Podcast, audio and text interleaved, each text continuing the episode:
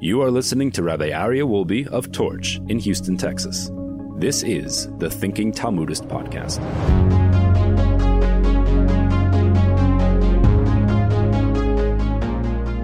All right, welcome back, everybody, to the Thinking Talmudist. It is so awesome to be back here. Uh, welcome to all of our online viewers, to our Zoom participants, to our people here live in the classroom. It is awesome to be back here and to learn another delightful piece of Talmud. This Talmud comes from Tractate Ta'anit, Ta'anis, 20a, all the way on the bottom. And the Talmud begins as follows. Tana Rabbanon, the rabbis taught in the Brisa, La'olam yehe adam rach kekone. A person should always be soft like a reed, flexible in interpersonal matters. Ve'al yekosha ke'erez, and not be hard like a cedar. Maase, there was a story, an incident. Sheba Rebbe Lazar Reb Shimon Migdal Gdor.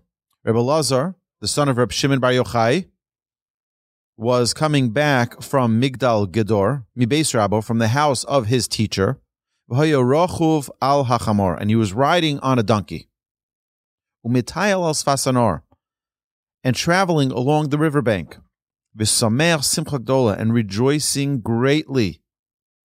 He was very, very happy. Dato gasolov, and was feeling very proud of himself. Why? Because he had learned a lot of Torah from his teacher. He felt very good. He felt very happy, elated with joy. There, on his way, he happened upon a very, very ugly man. A very ugly man. Talmud says he was exceedingly ugly. Amar lo, he, the ugly man, said to Rebbe Lazar, the son of Reb Shimon, Shalom alecha Rebbe, peace be upon you, my teacher. Lo hichzulo, but Rebbe Lazar, he did not return the greeting to him. Amar lo, instead, he replied, Reka, empty one. Kama mechur oisoi ha'ish, how ugly is that man? Shema kolbne ircha mechorin kamoischa, are all the people in your city perhaps as ugly as you? Amar lo, he, the ugly man, replied, Eini yudea, I do not know. Elalech ve'amor le'umon shasasani kama mechor kli shasisa. He said, Go and tell the craftsman who made me how ugly his vessel that he made is. Kevon sheyada be'atzma shachata, when Rabbi Lazar realized that he had sinned by insulting this ugly man, Yorad min achamor, he got down from the donkey, v'nishtatech lefonov, he prostrated himself before him, ve'amrlo, and he said to him, Na'anisi loch, I have spoken out of turn, I have spoken out in a negative way against you. Mecholi, please forgive me. Amrlo eini mochalach. The man said, I do not forgive you. I do not forgive you.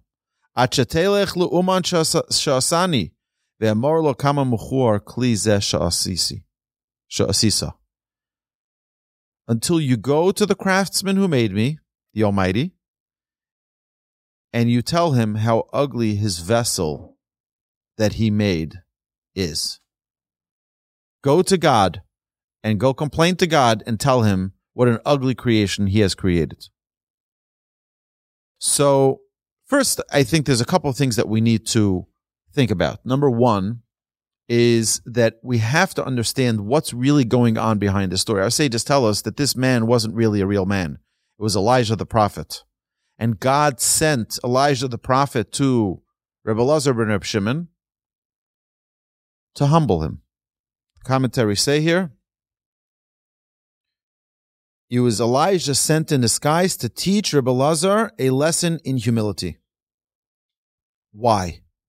Because it's very possible that someone is very, very successful financially and he looks down at other people. Look at you, you poor person.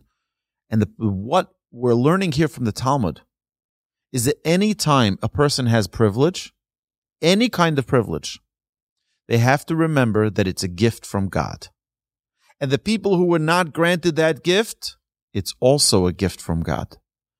Meaning there's a big picture here that a person must understand how the world operates. You think you're so privileged because you're so smart, because you're so talented, because you're so great? No, no, no, no, no.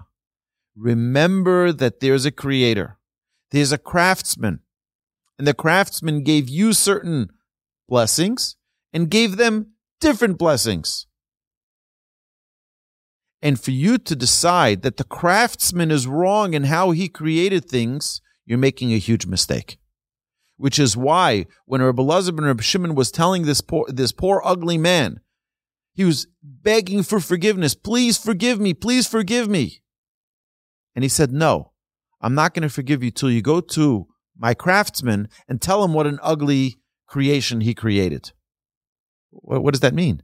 Meaning you need to not lose the link of where everything comes from. The minute you understand that everything comes from the Almighty, those who are successful and those who are more successful, those who are less successful, those who are more uh, gifted, those who are less, gift, less gifted, you know what? Someone who plays piano very, very well, someone who speaks many languages, very gifted. Oh, they laugh. You only speak one language.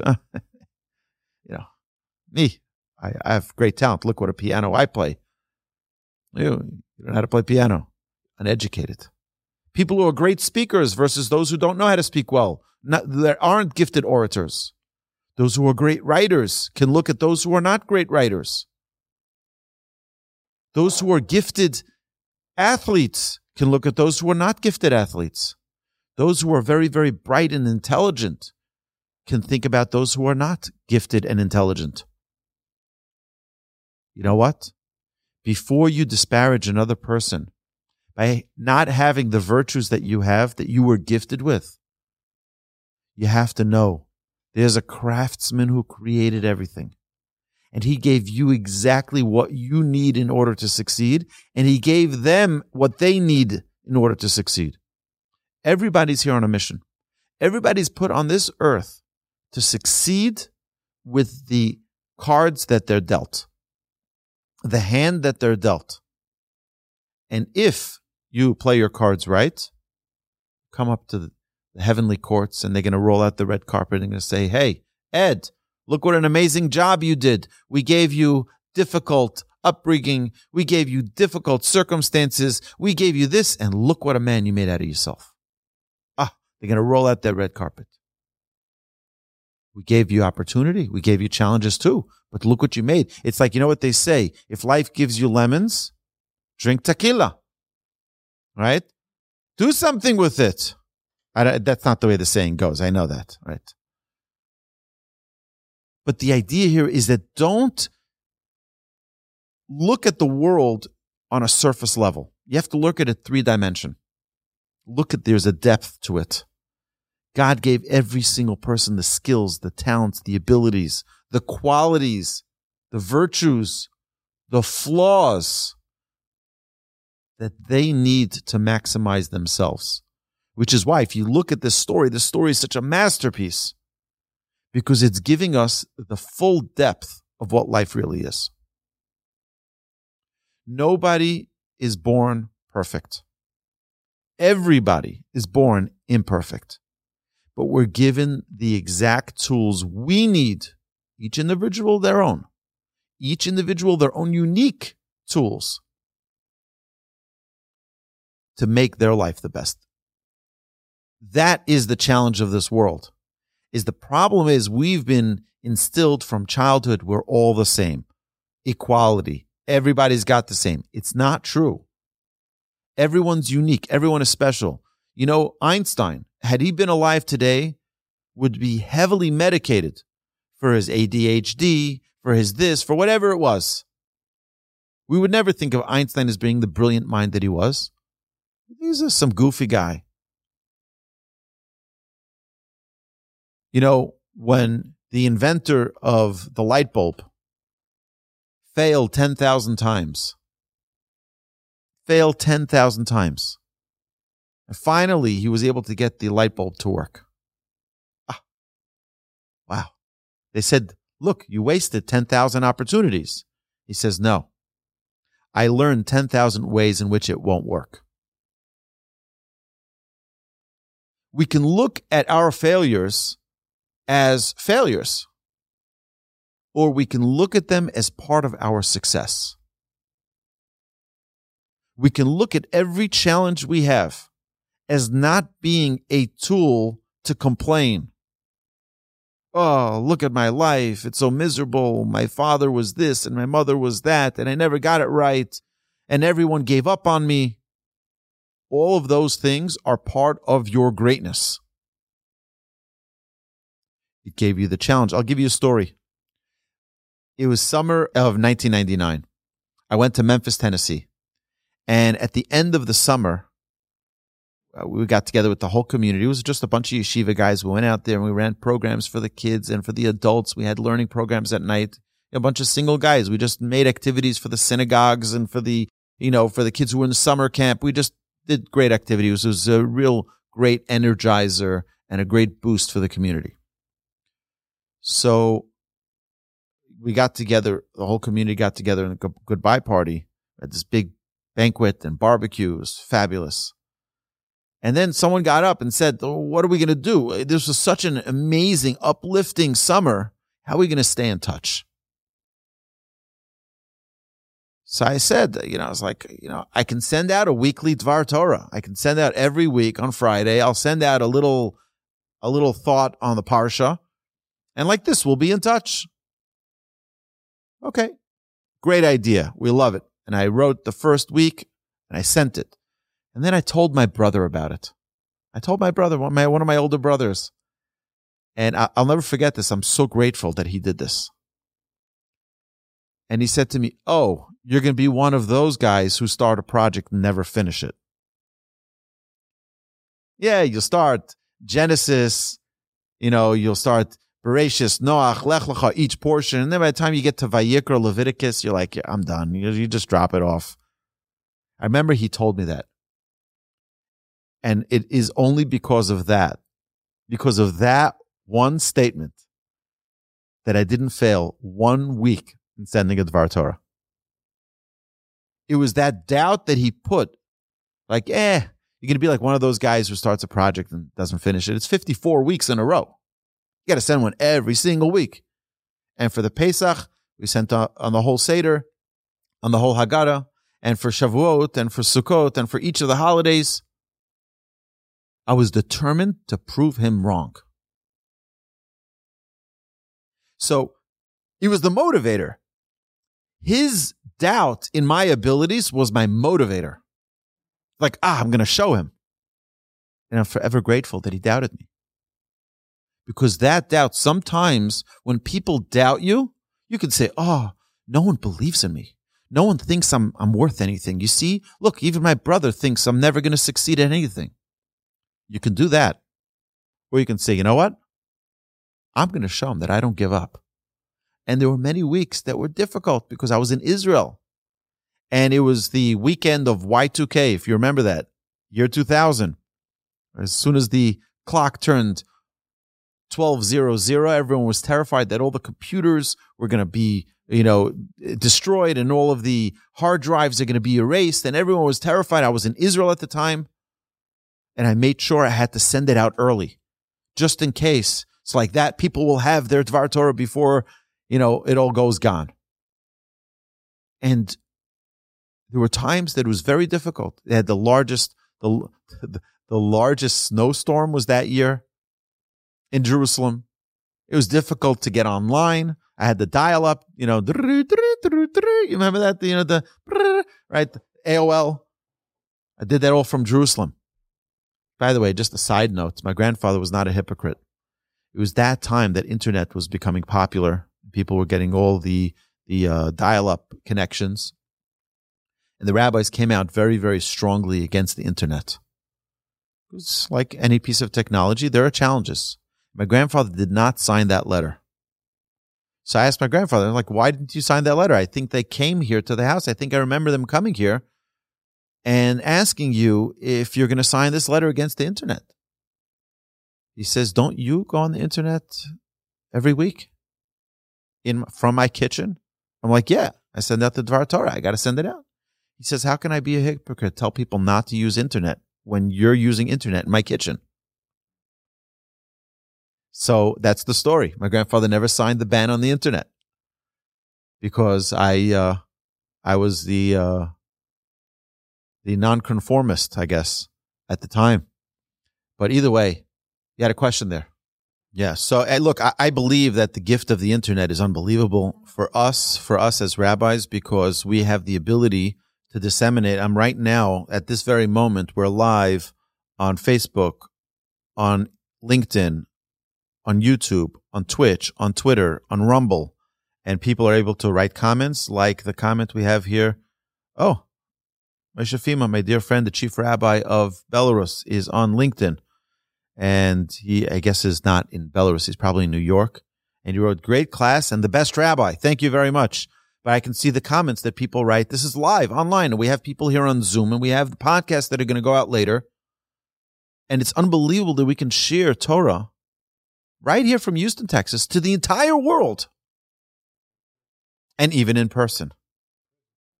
We have. I've gotten a lot of feedback from soldiers who are in crazy places who've written us and, you know, to myself, to my brother, to the other podcasters at Torch that they're listening and they're taking this inspiration. And whoever's out there, wherever you're from, please drop us a note. Send me a note. I'd love to. It'll make me so happy to know that someone in Anchorage, Alaska is listening to these podcasts.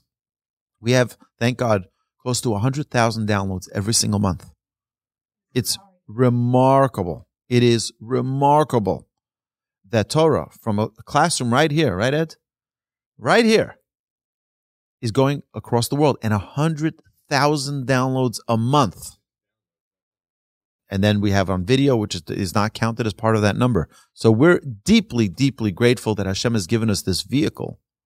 But you're right. There could be a challenge with everything that there is good. There's also the opposite. With everything that there's blessing, there's also the possibility of the opposite. And here, what we're learning in this Talmud is that every single challenge is also opportunity. This guy was teaching Rabbi Lazar ben Rabbi Shimon, Rabbi Lazar, the son of Rabbi Shimon, he was teaching him a lesson here. You think you have the picture by what you see, but know that there's a whole nother picture behind it. The picture behind it is that there is a craftsman. That craftsman, the Almighty, the creator of heaven and earth, gave every person exactly what they needed. I want to tell you an amazing story. Speaking about ugly, I get very emotional from the story, so please forgive me. There was a young man, a young Hasidic man, whose father was a big Rebbe. And the way they used to do it is they used to have the Rebbe, and he would have, usually, if he's the head of a dynasty, he would have his child marry the head of another dynasty's child.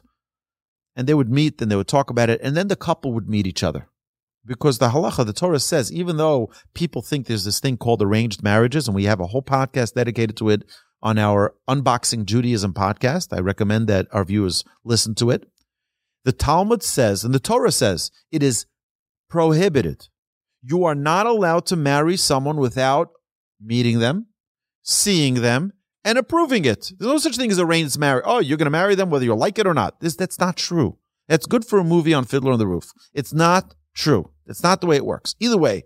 So this head of the head, this head of this dynasty and the other head of the dynasty, they think it's a good idea. They talk about their children. They're like, you know what? It's a good match. They put them into, they can meet together, sit in a room together to see that there's a chemistry, to see that there's an attraction. And the girl looks for a second at the boy and she's like, this is not happening. This is the ugliest guy I've ever seen in my life. I don't want to marry him. And she walks out of the room and she says to her father, This is not happening. I'm not marrying this guy. So the boy hears this and the boy says, I just want to talk to her for one minute, just one minute. They go back into the room and he says to her, I want to tell you something. You know, there is a special decree in the heaven 40 days before a child is born, which decrees this person to this person and the souls have a vision of the person they're about to marry, they're going to marry. He says, before 40 days before my creation, my neshama, my soul saw you. And it was declared that I was going to marry you.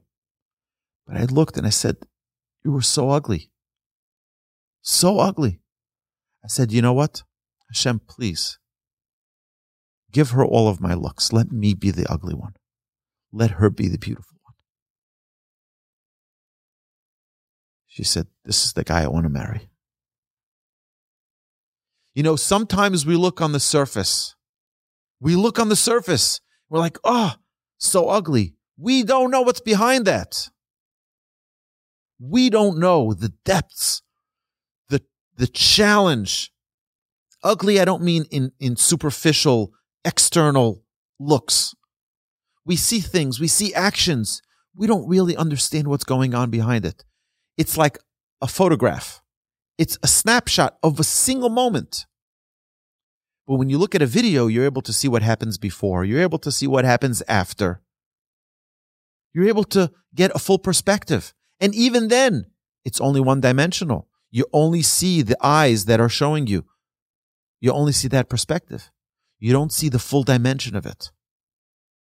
Our sages here in the Talmud are telling us there's so much more to the story what Reb Elazar ben Reb Shimon failed to see. This man was not an ugly man. There's an entire picture here that you're not seeing. You're looking just on the surface. Dig deeper. There's so much more to the story. There's so much more to every single individual than we just see on face value.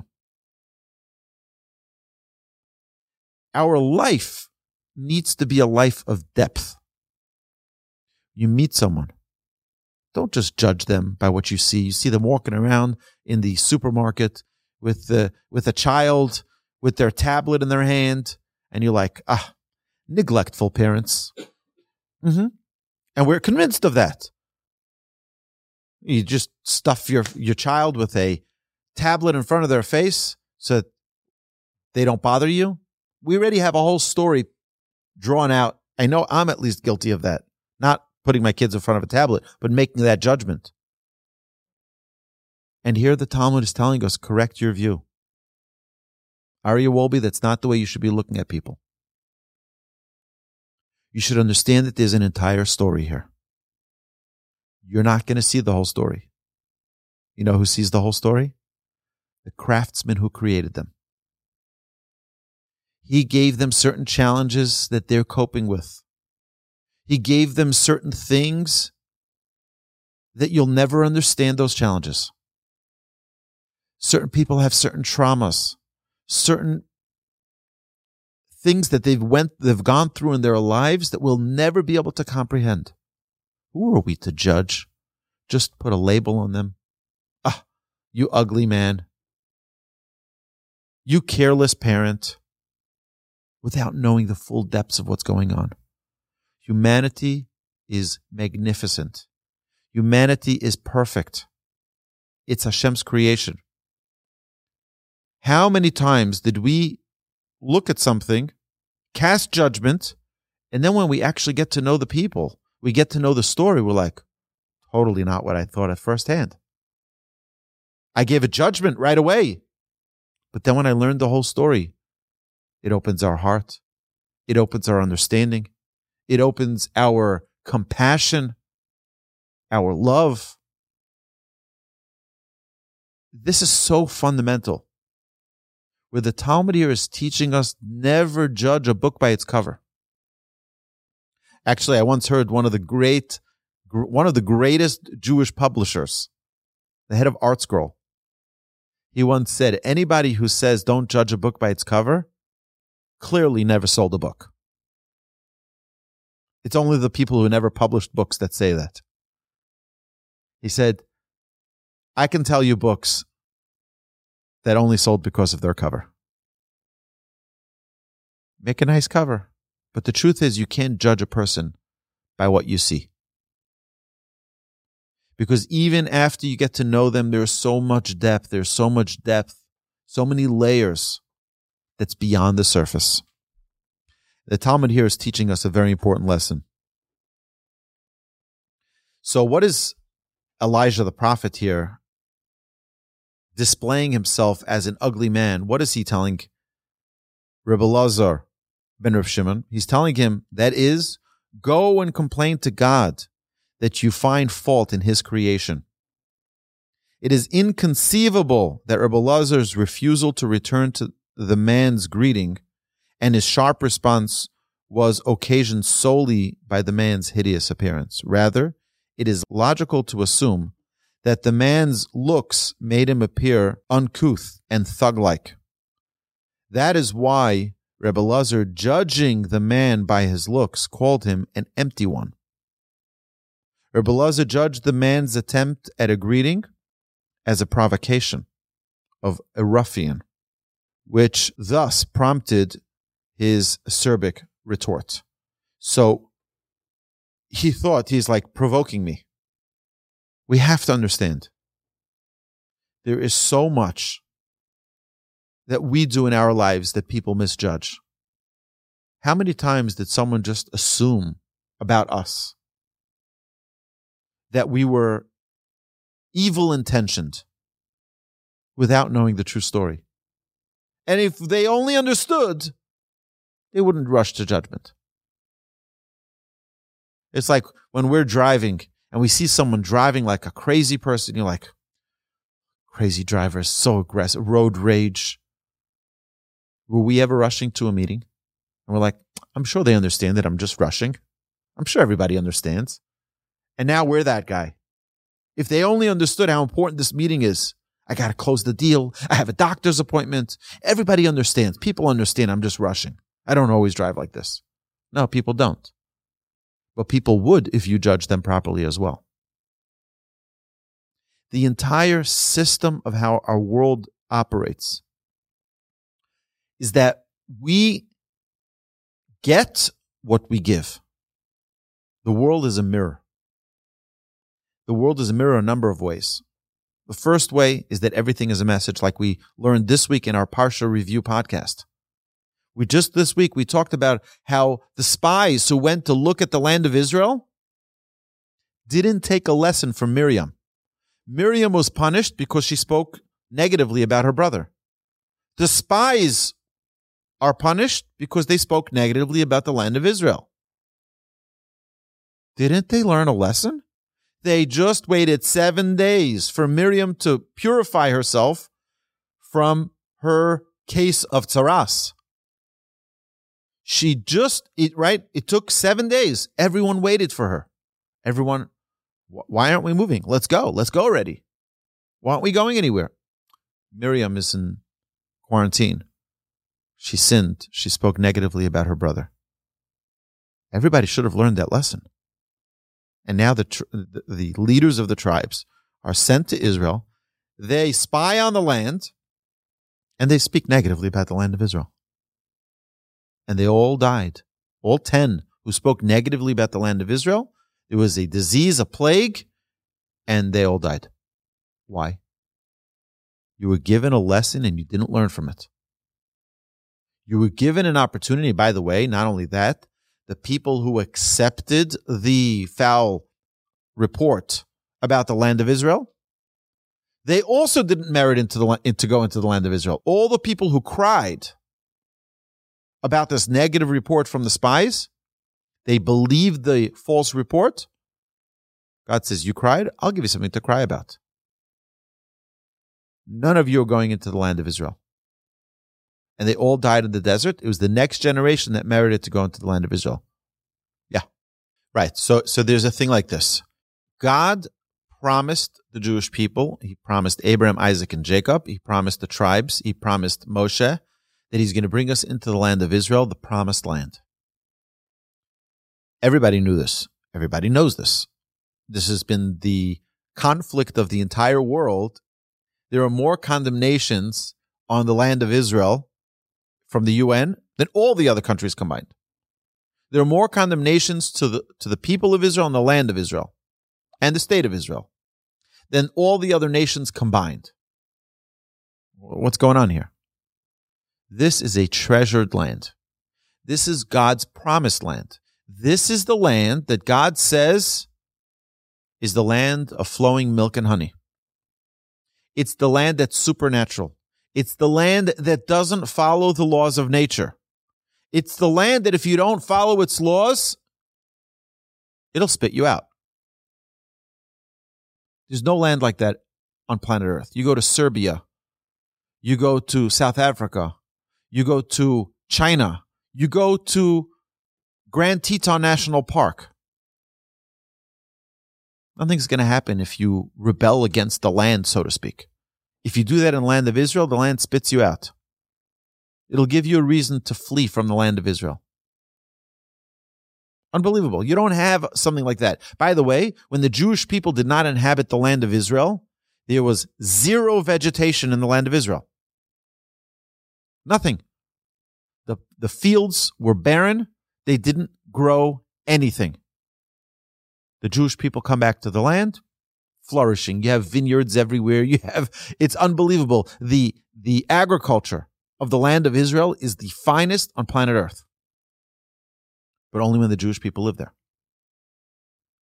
We were in exile. We still are in exile, which is why there's still anti Semitism in the world.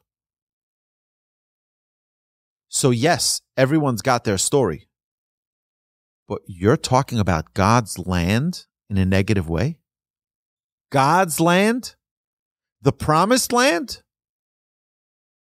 And, our, and the Torah says, we read this in our Parsha review podcast just yesterday at the end of the podcast. It says. We were in our eyes like grasshoppers, and also in their eyes. Sages explain, you know why the Torah says it like that? If you think low of yourself, others will think low of you as well. If you think fine of yourself, you think righteous of yourself, you think, that doesn't mean that you're an arrogant person. But if you treat yourself with dignity, people would treat you with dignity. If you want to be a person of refined character, people will see you as a refined person. You want to carry yourself with dignity, people will see you with dignity. You are the way you present yourself, which could be a little bit of a contradiction to what we said earlier, but not really the people saw themselves in a negative light. They were depressed. So their presentation of the land of Israel was such as well. Because they saw themselves small, they projected that out. And they said, oh, they also saw us as small people. They also saw us. And that's the problem. You can't go and say a negative thing about God's land because you are deficient? That's a very good question. It's a very good question. So, uh, if the Jewish people were slaves for 210 years in Egypt, and now we just got out of Egypt and we're standing by Mount Sinai, we're talking about the land that's right over there, and we can go into our land soon. By the way, they were only 11 days distance from the land of Israel. That's it. They weren't very far. And guess what? The whole generation lost. But but here's the thing. To what you're saying. Excellent question. It's true that they still had a slavery mentality. That's very true. But you're the leader. As a leader, you know, when I came to Houston, I was running Torch right away. Day one, I came in, I was learning from my predecessor. We had an overlap of a few months. And then, boom, I had to run this organization. I remember one day, and I was a young guy, I was 26 years old at the time, just turned 27. And I uh, I remember one time it was it was tough. You got payroll and you got staff and you got this and you got that. You know all these different components of an organization. And I remember one time I met one of the leaders in the community, and we went for lunch. He said, "Knew how things going." I was a little bit like down, like you know, it's it's tough. I, I don't know. It's like you know one of those rough days. They said to me, Don't ever talk like that. You have people who look up to you. You have an entire organization that is either motivated or completely unmotivated based on your excitement and your energy.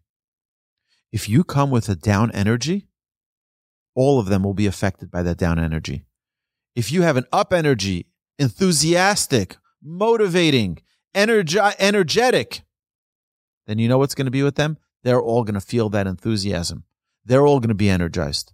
It's all based on how you. So I said, but I'm not going to fake it. They said, don't fake it. You have to be energized. You have to have that. Work on it to make it that every day is an awesome day. Because people, when you're responsible for other people, you don't have the luxury of just saying today is just going to be a, a no day. You don't have that luxury. It's like they say, rabbis are always on. You can't tell your congregants, I'm sorry, today I'm just not in the mood of talking to people. It doesn't happen because you have a responsibility. That's your responsibility. These were the leaders of the tribes. You have a responsibility towards your people. You can't tell running a company, you can't tell your employees, you know, guys, one month we're just taking off, no payroll this month. Okay. I, I just need a break. Okay. It, it doesn't work. You have a responsibility. The same thing is with the leaders of the tribes. It's true, you may be dealing with some personal stuff. Your wife yelled at you last night. Okay, so what? You show up with a smile on your face. Yeah, you're a leader. And as a leader, you got to step up to the plate. I, that's why I have a little bit of an issue with this new thing in the Major League Baseball. They started this new thing that you get a certain amount of days off. You can take days off. I don't know what they're talking about. Cal Ripken Jr. had the uh, record of the most consecutive days. I think it was like 2,500 games without missing a game. Starting to take off now. Well, what's what's going on here?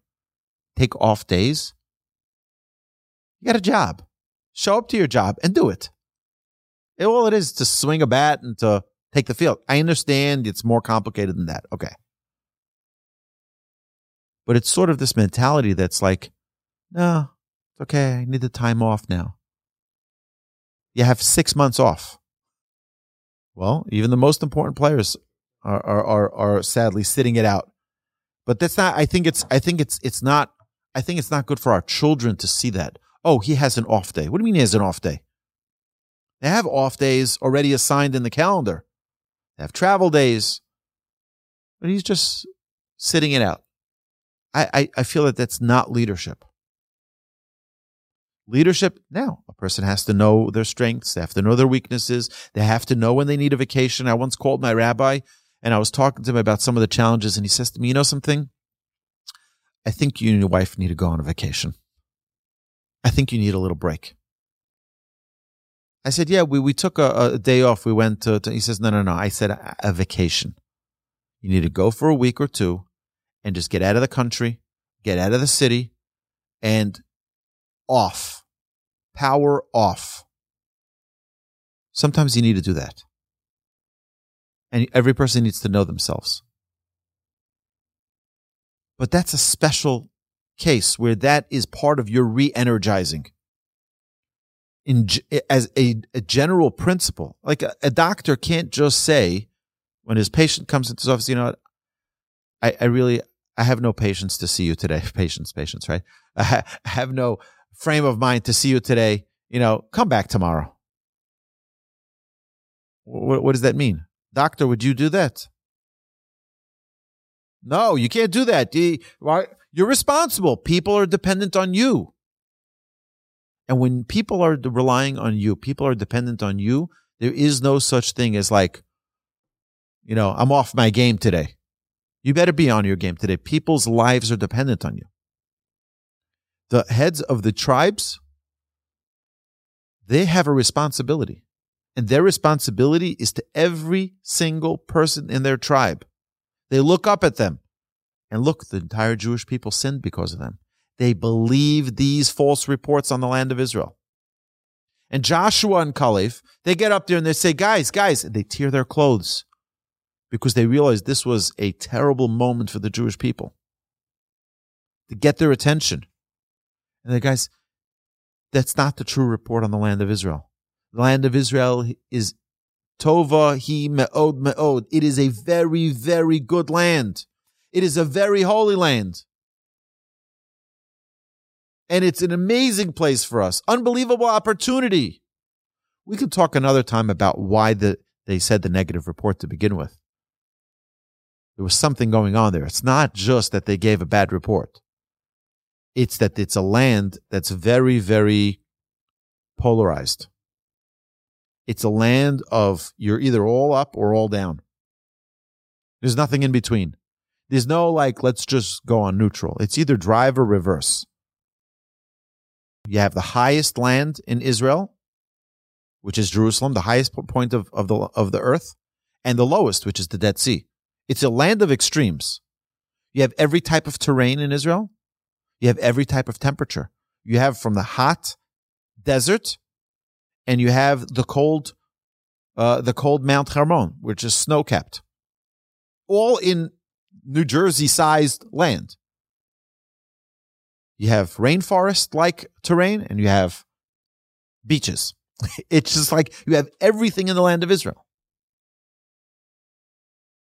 And that's a little bit perhaps of what the the leaders of the tribes when they came back with this negative report it's like it's a land of extremism.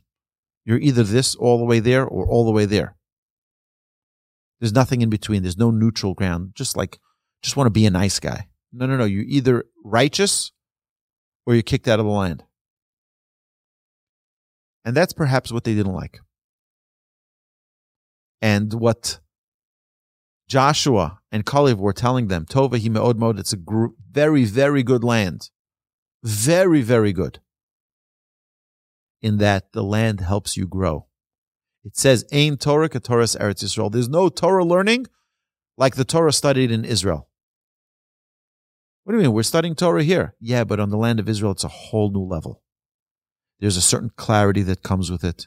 There's a certain light that comes with the Torah that you learn in Israel. It says there's no beauty like the beauty of Jerusalem. Nothing. You can go to any place on planet Earth. It will not be as beautiful as Jerusalem. To know where to look. Look everywhere. It's unbelievable. I'll just finish off with one little story. When I was in Israel most recently in March, I was in a cab going from going from one place to another place. Obviously, it's typically what we do in cabs. And I asked the cab driver, there was a ton of traffic. There's construction everywhere. There is construction in every single centimeter of Jerusalem. There's construction, and even and out of Jerusalem as well. There's they they say they want to change the name now to Crane City. There are cranes everywhere everywhere new roads new tunnels new bridges new new buildings new it's unbelievable what's going on so i said to the cab driver isn't this frustrating that you always have traffic here and there's always construction always things going on and it's you know you got to do detours here and detour there and this is a secular cab driver but it's just to show you that even a secular cab driver in israel is holy of holies he turns around to me says don't you understand we're preparing Jerusalem for Messiah. Messiah is going to come. And all the Jews are going to come to Jerusalem. Don't you think we have to prepare roads for them? Don't you understand we have to prepare enough houses and enough apartments and tunnels so they can get in and out easy? So that it can be a quick access? Wow. That's amazing. That's perspective. Tova hima od, my dear friends, this week's Torah portion. The land of Israel is very, very good. It's not too late to go. I didn't go in 10 years, 20 years, 30 years, 40 years. Go, get on a plane. It's one United ticket. You buy a United ticket or go Turkish Airlines, whatever airline you go. It's not so expensive. I'll go with you if you need someone to carry your bags. It's an important thing. Go to the land of Israel. It's your land. It's your special holiness. It's the source of our neshama. Everybody who goes to Jerusalem gets emotional. Everybody. I don't know a single person who told me that on the hills heading to, to Jerusalem, you don't get choked up. Why? Why does that happen? Does that happen when you're going to Greece? No. Does that happen when you go to London? Does it happen when you go to Paris? No, it's nice, beautiful. Ah, Eiffel Tower, great. Beautiful. Let's take a picture and let's get out of here. Jerusalem, everybody gets emotional. He says the source of our soul is Jerusalem. Our soul descends to this world through from the heavens. That's the connecting point from earth to heaven is Jerusalem. We're connecting closer to our source. Hashem should bless us all that we should not only merit to have Messiah come in our days and that we should see Messiah with our own eyes and to greet him at the entrance of Jerusalem. But we should also merit to see the depth of every single human being. We should get, we should have the merit to see the depths of our own selves, the real us, the capabilities that we're gifted with. Hashem should bless us all with unbelievable connection with the Almighty. Amen. Shabbat Shalom.